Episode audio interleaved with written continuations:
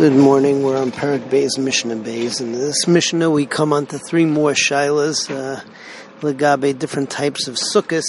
All of them we end up saying are kosher. The first one gets back into the machlekes between Rabbi Yehuda and the Rabbanan as to whether uh, sukkah is diras kva be'inan or diras arai.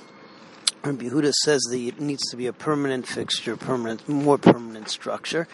And uh, the issue that we talk about over here is if somebody puts up a sukkah on uh, the bedpost, on the legs of the bed in a way that it's kosher, but it's impossible to move the bed without moving the schach of the sukkah as well. So according to Rabbi Yehuda, since the sukkah does not have its own uh, permanent standing, it's attached to this bed, and the bed can be moved, so then it's pasul. The Chachamim say that it's kosher. The second case in the Mishnah is a sukkah hamiduvleles, which means that the schach is on more than one level, and uh, therefore it may sun, it may it may get sunny inside.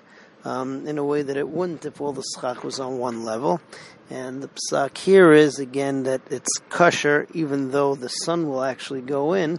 But since the shear of schach is such that it wouldn't be chamsa marub mitzil, wouldn't be too sunny if it was all on one level. So then it's okay. The third level, the third, the third shiloh over here, are really also the Mishnah says along with that that if you have a sukkah that's tzilsa marub mechamsa, that it's more shady than sun, even though it's not. Uh, um, even though it's not, it's it's not uh, misura properly. The schach is uh, is patchy at spots, but since the sum total is that it's still some mechamsa, it's still kosher. And the third issue in the Mishnah is if you have schach that's so thick that it's mu'uva kamin bias, that it's as thick as a house, so here too it's kosher. However, Taisus says that uh, if it can't rain in at all, so then the kalapachas uh, then Taisa says that it's pasul, and we say lechatchila. You should try to make your sukkah that uh, the schach is not so thick that the rain can't come in. So the Mishnah says hasemich sukkasa b'kroya mita shera. Tanna Kamma says that if you put your schach on the posts of a bed, so it's kosher. Rabbi Yehuda, Rabbi Yehuda says, if it can't stand by itself without the bed, psula. It's pasul. We don't paskin like Rabbi Yehuda. He goes with his shita of sukkah diris kva be'inan. Sukkah medul bleles is a sukkah with the schach on more than one level. V'shitzil samrub mechamsa, or that the uh, there's more tsail than sun, um, even though it's not totally shaded. Share it's kosher. Um, Hamu'uba kamin bayis, a sukkah that the schach is as thick as uh, the ceiling of a house or roof of a house. Aval pishin kochavim even though you can't see the kochavim, even though you can't see the stars, kshera, it's still kosher. Moving on to Mishnah Gimel. Mishnah Gimel talks about a sukkah, first of all, um, that's made on a boat or that's made on a wagon. And here, even though it's mobile, the sukkah is kosher.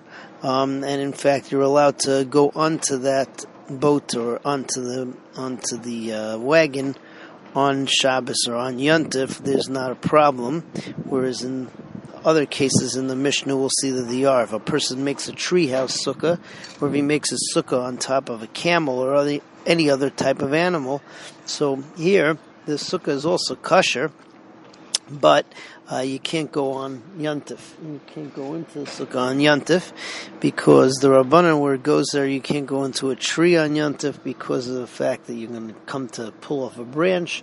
You can't go onto an animal on Yantif because we're afraid that you're going to pull off a, pull off a branch in order to um, in order to, to lead the animal to steer the animal, and so therefore you wouldn't be able to use this uh, sukkah on Yantav itself, just on Chol Mayid. And the Mishnah goes on and tells you that if you have two walls on the tree and two and one wall, um, let's say on the ground, or vice versa. the same thing with a camel, two on the camel, one on the ground, one on two on the ground, one on the camel. The sukkah is still possible because you need three walls.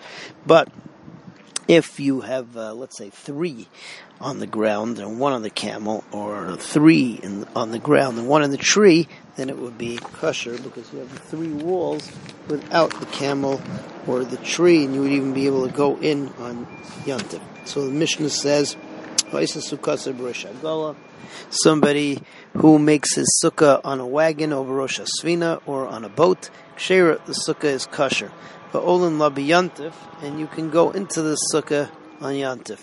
Uh, Beresha Ilan Gabi Gomel, but if a person makes a sukkah in a tree or on a camel's back, Kshera, the sukkah is kosher, but you can't go on to the animal or you can't go into the tree on Yonta because of the Xeris Rabbanon, which we were talking about. If two walls are in the tree and one is made by a person on the ground, or Adam, two on the ground, V'echad Be'ilan, Kshera, the sukkah is kosher, Ve'ein Olin Labiyantiv, but you still can't go into the sukkah on Yantif because it's mostly, um, or it's not mostly, it's partially um, on the tree or on the gummel, and uh, we were metakin that you can't go into tree gummel on Yantif. Shalosh bidei adam v'achas be'ilam. But if there are three on the ground, and one wall is in the ilan, kshera v'olam b'yantiv zakla kol shenitala ilan v'yichol lamed b'fnei atzma. Anytime you would take away that which is on the tree and the sukkah would still be standing, you still have that which you need for the sukkah, so so you can, the elam babiyantis, and then it's kosher, and you can even go in the sukkah on yantiv. Have a good day.